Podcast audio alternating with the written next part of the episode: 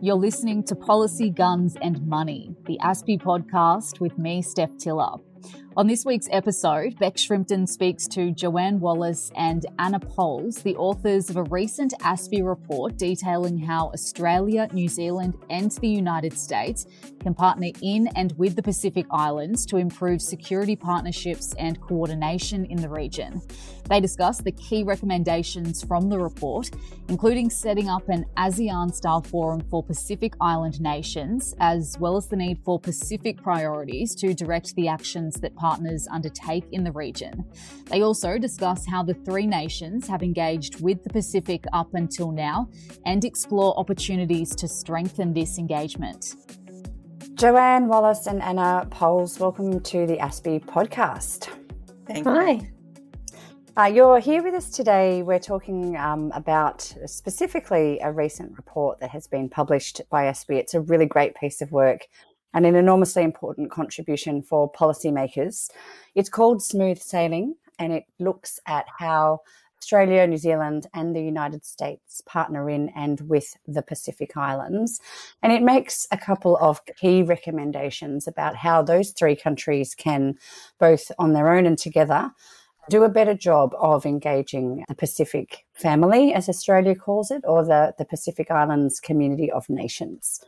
This is important because we are seeing a, a different geopolitical environment overlay to engagement in the Pacific. And sometimes that means that the interests of these smaller states themselves can easily be trampled by those of larger players. There are more players who are actively seeing the Pacific as important to be engaged in and with. And there are very different types of players.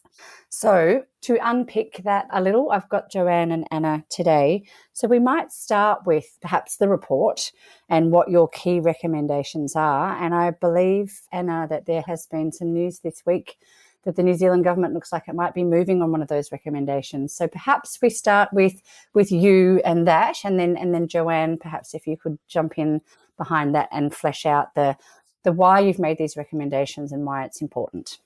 Thanks, Bec. Look, it's certainly about a week or so ago, a report came out that New Zealand's Foreign Minister, Nanaia Mahuta, was thinking and, and talking about the strengthening of the Pacific Islands Forum, very much akin to ASEAN. And we've heard a lot of the language over the last year or so about, you know, Pacific Island Forum centrality, for instance.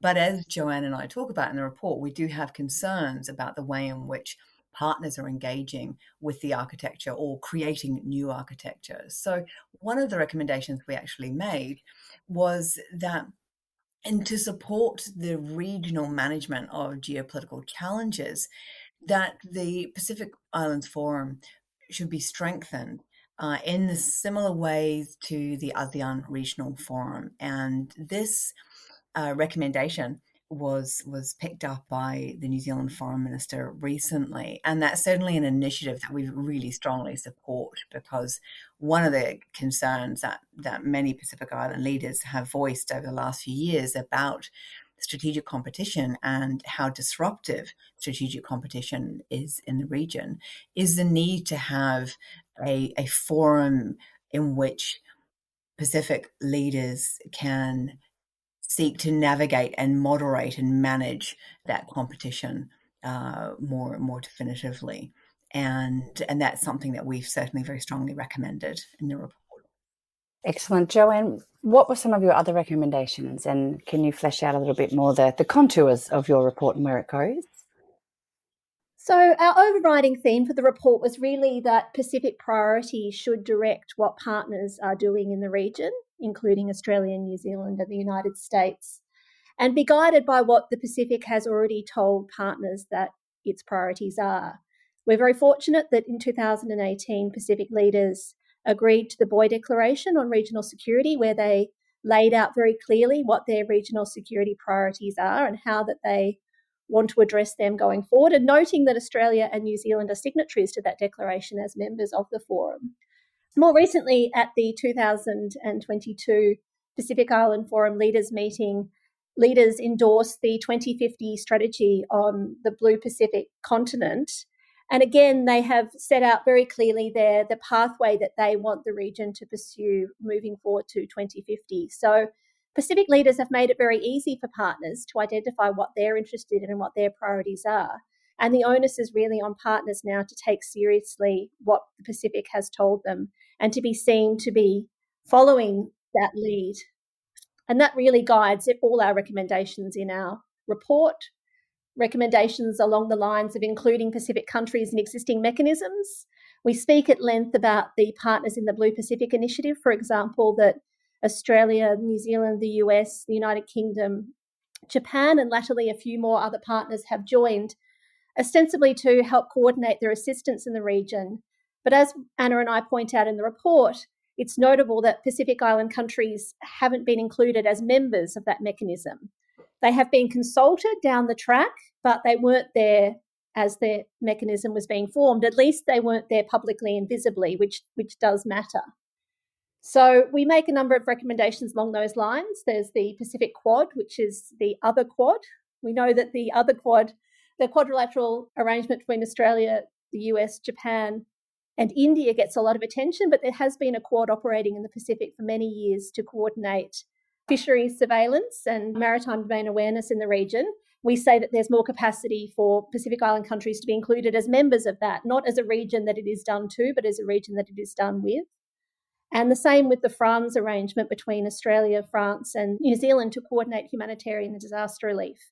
Again, instead of being recipients of that arrangement, and you know that arrangement has been instigated m- multiple times in in response to the escalating number of natural disasters that we're seeing in the region but not as recipients but as members of that arrangement as well so really it's about the overriding theme is really listening to the pacific and including them as equal partners not as recipients of of what these partners are doing thank you it is it is really helpful when you think about engaging to have that clarity. Um, and it is a great way for us to, as as countries who are engaging, Australia, New Zealand, in our in our two cases, uh, it's a great way to measure our own performance, if you like, against our rhetoric and against what have been articulated as the region's own requirements. So something that is always always very helpful. And I guess now we get to. Uh, we're going to get to make those judgments and assessments on how we're all going on that point, can I ask you to make a bit of a comment? Uh, really, in the in the report, you focus in on Australia, New Zealand, and the US, and there's a brief history of their engagement, uh, where it started, and and where it is now. Same uh, same with China. Can I ask you to to, to gallop through together or, or one at a time? Your assessments of how those nations have engaged individually and the implications for the Pacific up to now. Thanks, Bec. So in terms of in terms of the way in which Australia and and New Zealand and the and the United States have engaged in the Pacific, obviously very very different for for each of those three partners. And you know, as Joanne uh, mentioned, Australia and New Zealand are members of the Pacific Islands Forum, rooted in the in the region, and have the sort of the strategic narratives of both Australia and New Zealand are, are very clearly linked to stability and security uh, of the Pacific region itself. And so there is a, a sense of, with certainly with Australia and New Zealand, of you know deeply invested, deeply ingrained in the region. But that in itself is not problematic either. And for a very long period, the United States uh, was less engaged in the Pacific. And there were, uh, and certainly a sense that Australia and New Zealand were I don't want to use the word proxies, but certainly were, and I put in quotation marks, sort of managing managing the region, and and the US was was was far less engaged. Now, with the US re-engagement in the region that we've seen over the past past certainly over the past year, although it it very much echoes ambitions laid out in, in, in 2012 with the pivot to the Asia Pacific, we've seen these a significant increase in the three countries partnering together. Uh, but also, as we talk about in the report, uh, there are challenges in that as well, as both as Australia and New Zealand know too well. That just having having a strong alliance does not necessarily mean that the way in which the two countries operate together in the Pacific is always in lockstep. And then you bring in a much larger partner like the United States that operates at scale, which you know certainly for a country like New Zealand is is challenging to manage. And, and from a New Zealand perspective, there is a sense of really wanting to try and manage and shape the way that the United States re-engages with the region as well. And that's where we see a lot of the rhetoric around, you know, Pacific Island Forum centrality and, and so forth. And to a, a large extent, Australia is also seeking to, to manage and shape and influence the way that the United States engages. And what we've tried to do in the report is really reflect on the way that the three partners have engaged individually, but really, uh, but also collectively as well, and really draw attention to the fact that whilst there are certainly shared values and interests between the three partners, there are also challenges in the way in which they work together and the way in which potentially strategic objectives may actually undermine Pacific priorities. And Australia and New Zealand need to be particularly aware and cognizant because we're here in the region, you know, geography, you know, means that we're not going anywhere. And there are certainly sort of, you know, quiet concerns about the consistency and credibility of the US as a partner long term in the region.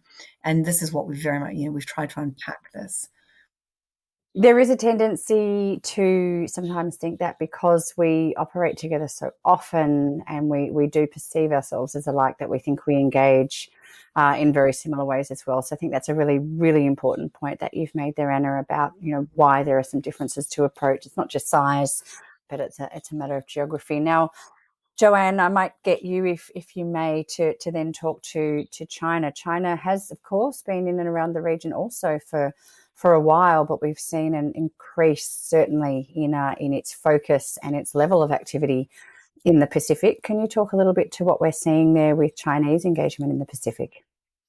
Yeah, before I do, I just wanted to pick up quickly on something that Anna said.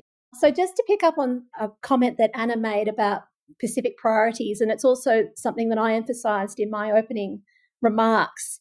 I think people might listen to the podcast and, and think to themselves, well, you know, we're Australia or we're New Zealand. Why should our priorities be secondary to what the Pacific is interested in? And this is something that I often get asked about my work. And I know I wouldn't speak for you, but um, it, it might be the same for you. And I think I won't want to speak for both of us, but from my perspective, I emphasize Pacific priorities because the geopolitical landscape has changed. And look, we should have always been taking Pacific priorities into account for, for myriad reasons. But if you want to be hard nosed and pragmatic about it, we need to more than ever take Pacific priorities into account now because Pacific states have made clear that they are very comfortable exercising their agency, that activism on the international stage across a number of partners is now familiar territory for them. We can't afford to not take their priorities in account if we want to keep a good relationship with Pacific states or if if where our relationships are a bit cooler, if we want to rebuild those relations. So I just wanted to add that to Anna's comments because I, I know that's something that listeners might be wondering and thinking, well, we're interested in Australia's national interest. Well, it is actually in Australia's national interest to take Pacific priorities seriously. And on in that regard, of course, we do come to China and the deepening sense of strategic competition that you see in the Pacific and more broadly. As we talk about in our report, China is trying to operate outside the existing regional order founded on the Pacific Islands Forum. Anna has written a, a, fantastic article in The Guardian last year outlining what the proposed economic and security pact that China was proposing to the region last year would have meant for the region and for geopolitics more generally. So I won't repeat that. But there is a sense that, that China was at that time trying to, to shift the regional order or create an alternative regional order more centered on its interests than on the established partners and their established relationship with the Pacific. And Pacific leaders made it very clear that that, that was not something that they were willing to engage in. Samoan Prime Minister Fiame was led the charge to push back and say that no, that any regional agreement should be dealt with and negotiated in the, within the auspices of the Pacific Islands Forum. But we are seeing China continue that kind of parallel behavior. So we've seen this more recently play out with China attempting again to create a parallel structure with the creation of the China Pacific Island Countries Disaster Management Cooperation Mechanism. and also the China Pacific Island Countries Centre for, Dis- for Disaster Risk Reduction Cooperation. Again, these are parallel mechanisms operating outside the auspices of the Pacific Islands Forum, again, possibly having consequences for the existing regional order. So, our, one of our arguments in our report is that Australia, New Zealand, and the United States need to be working with Pacific Island countries to bolster the centrality of the forum. And part of this, as we acknowledge in our report, is going to be opening the door for China to be part of those cooperative regional mechanisms. And we argue that China has made it fairly clear in these recent examples that I've just cited that it's not potentially open to walking through that door. But there's real value in being the partners who are showing that they are listening to the Pacific, which the Pacific leaders are telling us that they don't want competition, that they do want regional, the centrality of the forum and other existing regional architecture. There's a lot of value in being the partners that are, are supporting the Pacific in that endeavour. And that might involve swallowing our, our pride or inviting China in. And that then it will become very clear if China refuses those invitations to engage and co- coordinate what China's stance is and where China stands on the on the Pacific's priorities. Another mechanism that we propose in our report is to create a donor coordination mechanism within the forum. And as we mentioned, the Cairns Compact was signed many years ago to as a overriding agreement to help coordinate donor engagement in the region. Australia and New Zealand are signatories, as is the United States, but China has never signed on to the Cairns Compact. And for various reasons, the Cairns Compact has kind of slid from view in recent years. But there's real potential to re energize that. And again, to say to China, if you are serious about Pacific priority, sign on to this umbrella coordinating mechanism and show that you're coming to the region in good faith and wanting to coordinate and listen to Pacific priorities and put those first. I guess our overriding theme when it comes to China in our report is that there is real value in Australia, New Zealand, and the US being seen to be the partners that are listening and that are opening the door to China and leaving it to China to decide whether it's going to walk through that door or it's going to deliberately continue to keep creating or attempting to create parallel mechanisms. I'm really glad, Joanne, that you brought that angle out because it's an it, it is an incredibly important one, and, and you may have some that that say to you, yeah, you know, what what about our own interests and I, I, understand that line of questioning as well. And I like the way this report very much does help illustrate why the Pacific's interests are indeed aligned with and very in common with our own.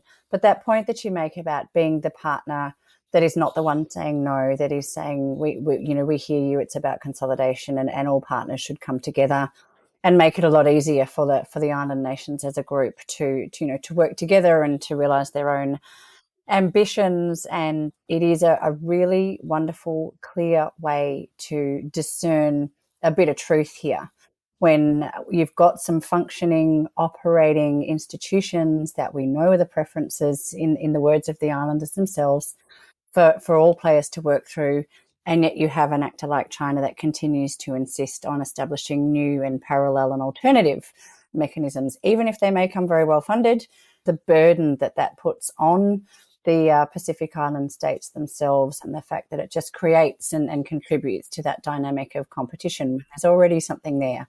Uh, it's genuinely multilateral and, and uh, a preference has been clearly articulated. So thank you very much for for bringing that particular that particular point out. So where to from here, ladies? We've talked about the Pacific Island Forum and the the need to make that operate in a way that is more akin to to ASEAN. Actually, perhaps let's get into quickly why why isn't the PIF sort of ASEAN like now anyway? Can you just stress where that key difference would be and why this would be a different approach? Yeah, sure. Just if I could just sort of add on from Joanne's point though, with respect to the strengthening of a, as one of our recommendations being a, a donor coordination unit, which strengthens and sort of revitalizes the, the Cairns Compact as as we talk about in the report. And one one of our concerns that we that we raise is that with the creation of new architecture, uh, like the Partners in the Blue Pacific Initiative, which regardless of the of the the motivations of why it was was created there is already a mechanism within the pacific architecture the pacific uh, the pacific islands forum dialogue partners mechanism which is a mechanism at which both the united states and china sit as dialogue partners, which has really been neglected for, for a myriad of reasons, has really been neglected over the last few years. And the Forum Dialogue Partners meeting, which is held after the leaders' meeting each year, was not held last year because there were concerns about strategic competition issues disrupting some very important discussions that had to be had to sign, finalize the Suva agreement to bring the, the Micronesian five members back into the fold. But it will be held at the Cook Islands Forum Leaders Meeting in in November this year.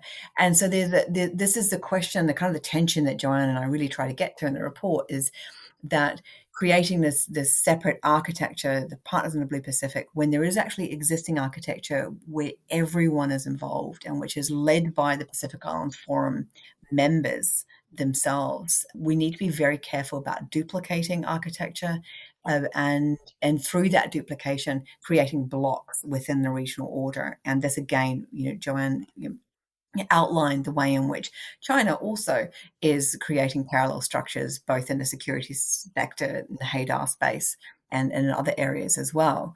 So in terms of why the the coming back to that question around ASEAN and and the strength of the region, there is certainly you know the ASEAN itself, as Joanne and I have talked about both in this report and elsewhere we've written, it's certainly come under criticisms itself for its ability to deal with, uh, particularly around crisis management.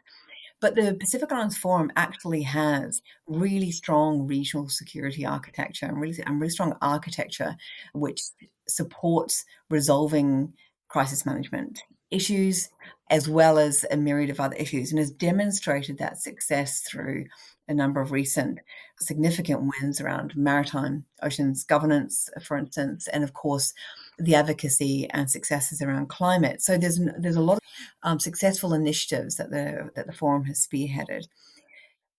But there are also concerns that with the region facing considerable pressures, both post COVID, so there's economic pressures, but also climate related pressures and concerns around leadership vacuums in the future. That this is an opportunity for Australia and New Zealand, particularly as forum members, to support the forum secretariat and, and the forum in, uh, more broadly to be able to develop some clear lines around, for instance, as we talk about in our report, some clear lines around the way in which uh, security dialogues and geopolitical challenges are discussed within the forum itself. And this is where the ASEAN model could potentially be a really useful way of looking at that and adapting that to the Pacific regional context. Anna and Joanne, we have seen a couple of interesting, I don't want to call them incidents, but but flare ups in the region. One around the Pacific Islands Forum meeting itself, where we we almost saw a, a splintering or a temporary splintering of the Pacific Islands Forum nations into into blocks. And we have also, of course, had the drama that flared around the bilateral agreement signed between the People's Republic of China and the Solomon Islands. Can I get your your views, please, on on how these were resolved and what some key lessons are that we should draw from how they were ultimately resolved or how things have progressed from there? There's one one lesson that I hope that partners have learned from the resolution through the Suva agreement and subsequent agreement in which brought the Micronesian members back into the forum was the the importance of I want to say Pacific led diplomacy effectively to resolve these issues. And this was a case where both you know, Australia and New Zealand needed to step back as forum members uh, and support and simply provide support to enabling the resolution of this issue. And this is you know, this and this really reflected the importance of not overriding Pacific, initiatives by Pacific leaders to resolve regional issues that and that that came through very very clearly with the resolution this was not something that Australia or New Zealand could have resolved by any stretch. It was something that needed to be resolved through the leadership of key individuals, key Pacific leaders, and their you know, deep networks across the region. And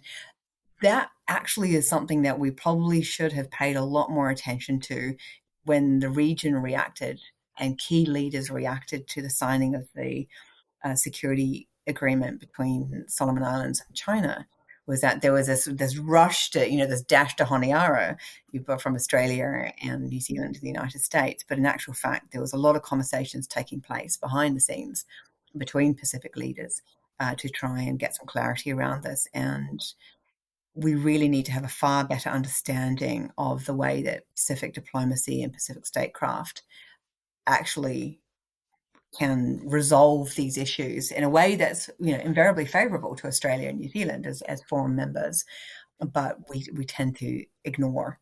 Just building off what Anna was saying there, and perhaps a slightly pessimistic note to, to end on is the role of bilateral security agreements in what we have discussed in our report and in regionalism more generally moving forward.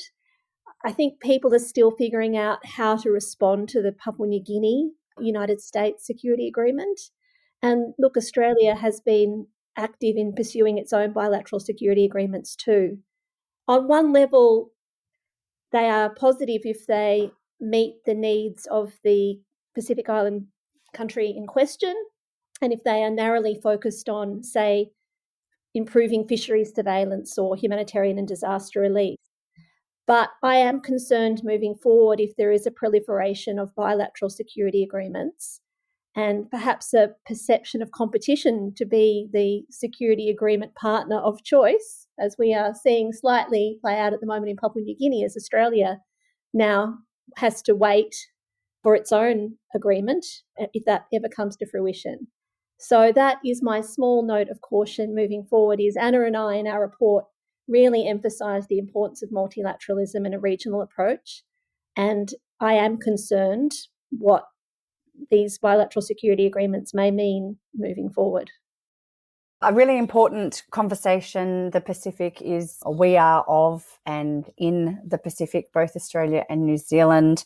The, the US is showing some willingness to to listen and, and, learn, and of course, you know there are there are other external players that can play a really constructive role, but it is all about doing this in the right way for the Pacific front and centre. So, look, thank you for talking about that today.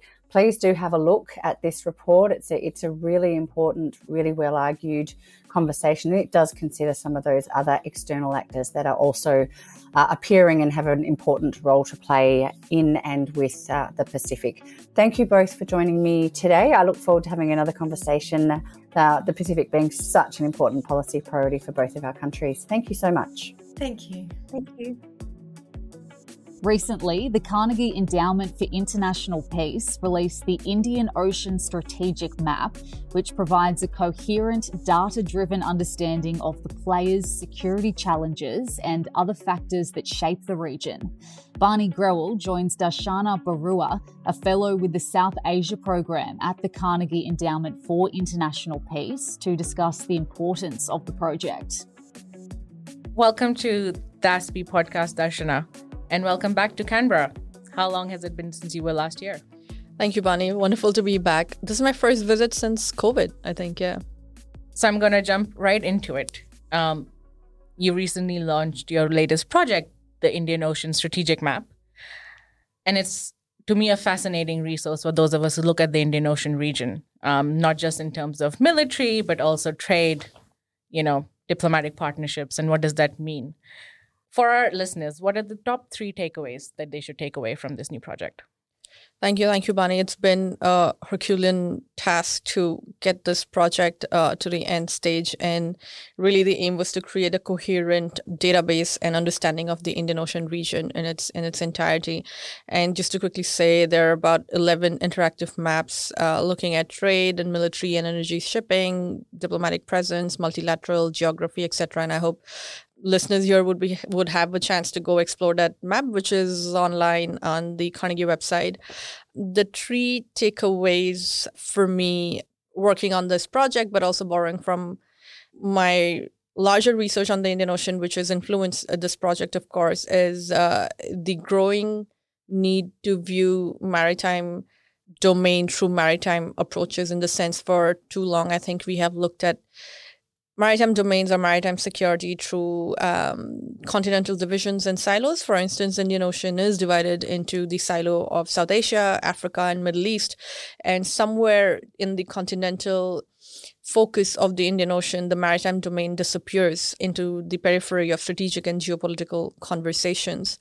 So our effort is to provide that understanding of what is happening in the maritime domain if and when we look at the region as one continuous theater and also to urge policymakers and researchers interested or students interested in that in the Indian Ocean and even in maritime security of reframing our own mental maps as well as reframing the conversations around Indian Ocean to to reflect the uh, developments in the maritime domain. So the argument that we make is that the study of a maritime domain requires a maritime approach. So we look at it as one continuous theater, looking at all choke points and the straits uh, from the eastern coast of Africa and Red Sea to the Indonesian straits and the western shores of Australia. And a second point, which flows from the first one, which is the study of the Indian Ocean as one continuous theater, has allowed us to identify players, new players in the region who you traditionally don't hear in Indian Ocean conversations. I think of course, we're very used to or the role of India and Australia and France and US and UK uh, and Japan from a development partner point of view is uh, well known and I think to an extent studied and what these actors have been doing. But our map, because um, of the way we have been able to map it in its entirety, has also helped us identify the role of emerging players, which of course is China, but as well as Turkey United Arab Emirates, UAE, uh, Saudi Arabia, and Russia.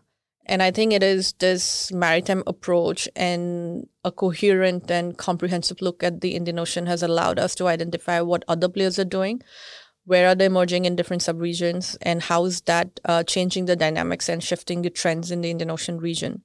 Um, so that is the second one. That what are the missing dots that have emerged or what are the missing dots that have helped that help us better understand the Indian Ocean if we were to look at the region in the way we are meant to geographically, which is as one continuous ocean. And the third point I would make, and you know, so one thing I would say is this this project is not about one or two players. It's not about US and China, it's not about India and China, it's not about one or two or three or four players. It's about the region writ large. It's about the Indian Ocean as one theater and the many different players and the institutions and geographies that exist within this rim and its implications for the larger Indo Pacific. But having said that, the third point that I would raise, and it's because, you know, being from a think tank, we are part of a lot of geopolitical conversations. And, and this has been the most fascinating part for me is uh, the China conversation in the Indian Ocean region. So there, in the last couple of years, we've heard a lot in terms of China as the new player in the Indian Ocean and what is China doing in the Indian Ocean region. So our data essentially looks at diplomatic missions and trade and military. So to provide a preview of it, there are 33 nations that are within the Indian Ocean rim. China is the only country with a diplomatic mission with an embassy in each of the 33 nations. So is it really a new player? Because obviously the missions have not come up in the last five years. It's come up over a period of 20 years at the very least. Some go back to the 70s and 80s, and a concerted effort to look at the region and be present across the region. In terms of trade as well, China is clearly key player and an important trade partner for many Indian Ocean region.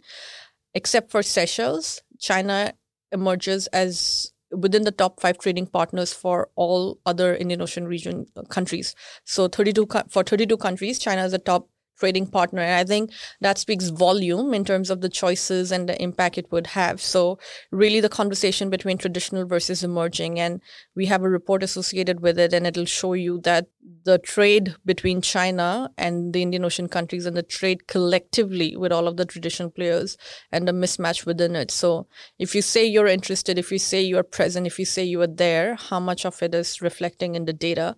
And I think China is doing perhaps has a more active presence than the others, which also goes to talk about sort of China's role in the Indian Ocean region, where the region does not necessarily look at China as a problematic actor. China has no sovereignty disputes in the Indian Ocean region. China has no political baggage in the Indian Ocean region unlike in the in the South China Sea, and it is pretty. Cons- it has been pretty consistent with diplomatic presence, high level visits, but more so with its trade. So it has something concrete to show for it. So I think the whole conversation that we hear is very much defined by the larger players. But if you were to take a regional perspective, I think China very quickly emerges as an accepted and welcome player.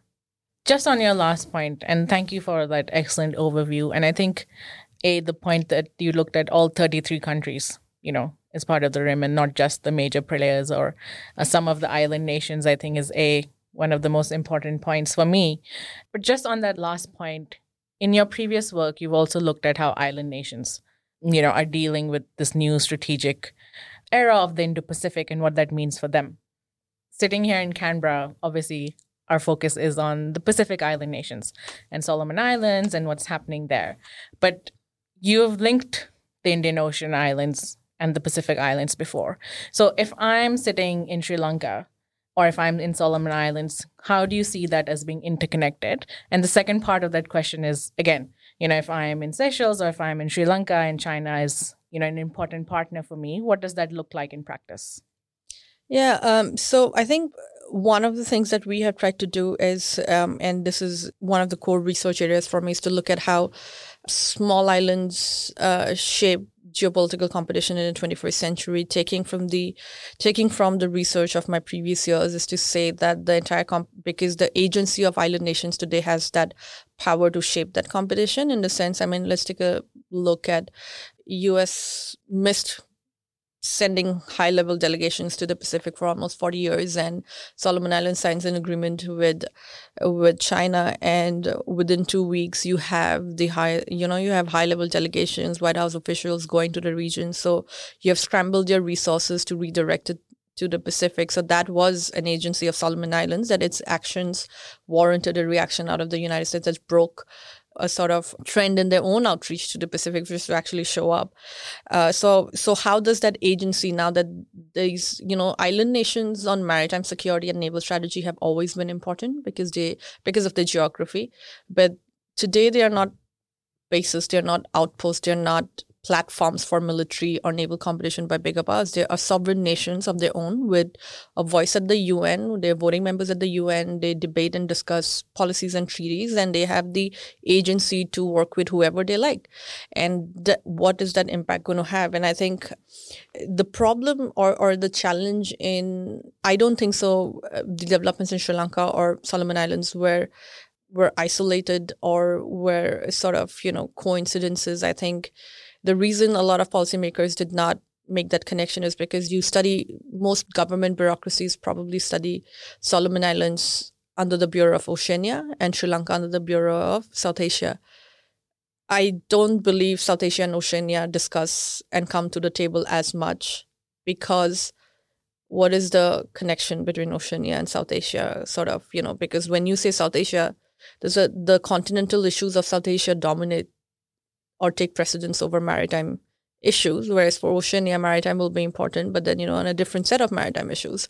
So I think dividing islands up in different bureaus and not having a maritime outlook and leaving that maritime outlook only to the navies have had an impact in the geopolitical conversations where we have missed the dots and the connecting lines within it and i think i think that is that is why it feels like oh china's coming out of nowhere and is like aggressively pursuing these agreements with island nations.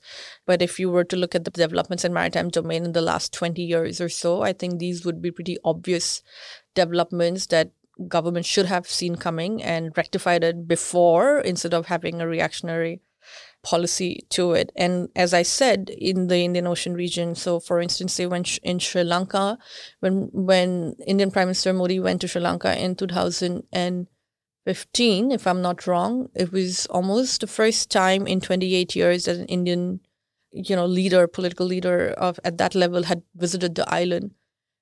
Similar thing on the Pacific. So I think islands have that approach where, for a long time, their traditional partners were missing and you had an alternative in, in China. And now their traditional partners have identified China as a threat, and you're caught in this sort of crossroads, but also the agency and how they maneuver that. Yeah, that's fascinating. And I mean, to me, there's a clear line between sort of what happens in the Maldives and what happens in the Pacific and what happens, you know, in Seychelles. But to actually translate that into policymaking and how governments think about it is, I guess, another challenge.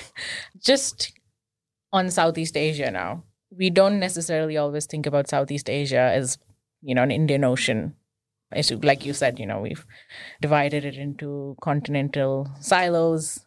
How are new partnerships like the Quad? And how, you know, Southeast Asia responds to it and how reacts to it? How how do you see that playing out in the Indian Ocean, whether that has an impact, and specifically things like the Maritime Domain Awareness Initiative? I think maritime domain awareness is an area that is important to almost every nation with a coast, and particularly for island nations. And the map, sort of our map, will also show the vast exclusive economic zones that islands uh, possess and these and maritime domain awareness essentially provides you the information and the awareness to know what is happening around your waters and then formulate policies and tools and resource and capacity to address those issues whether it's uh, maritime crimes, drug trafficking, uh, human smuggling, but also oil spills and pollutions and plastics and cruise ships running aground. You know, you have to be able to have eyes and to see what's happening in there. So there is a lot of interest and welcome collaboration on maritime domain awareness, but I think it has to be on issues that are important to um, the region and island nations. Now, maritime domain awareness cover, covers both military and strategic aspects as well as sort of collaborative or non what is referred as non-traditional security issues which is what i mentioned in maritime crimes or even climate and, and other aspects so Quad's ability to deliver on these issues to the region when when Quad talks about regional maritime domain awareness will be key in it because there is a space and there's scope for it. But I think where countries are skeptical is at what point does it become sort of a tool to utilize these regional initiatives for its own strategic competition with China? And again, countries are caught in difficult position between the military partnerships with a lot of the traditional players and the economic partnership with the emerging players. And and I think it, will be Im- important in the sense that Quad is very welcome today. I think at least I, I was just in Southeast Asia, in Singapore uh, last month. And I think there is a changing narrative on Quad that Quad is welcome till the time it provides on regional issues. And I think that's where Quad's strength today lies also in utilizing its resources and tools and maritime domain awareness to provide that a picture to the country. So, yeah. And in terms of emerging players, so you will classify China, UAE, Turkey, Saudi Arabia, Saudi Arabia, yeah, and, and traditional Russia and Russia. Okay, and traditional players, uh, U.S., U.K., India, France, Australia, Australia and Japan. Course. I forgot in Australia. Australia and Japan because Japan's a key development yeah. partner. Well, that's a great, I think, transition to my last question: is what does this mean for Australia? What does it mean for a policymaker sitting in Canberra? What do you want to say to them in terms of how in Australia we view the Indian Ocean region? Of course, we also look at it we divide it. So we might not necessarily look at the Western Indian Ocean or East Africa.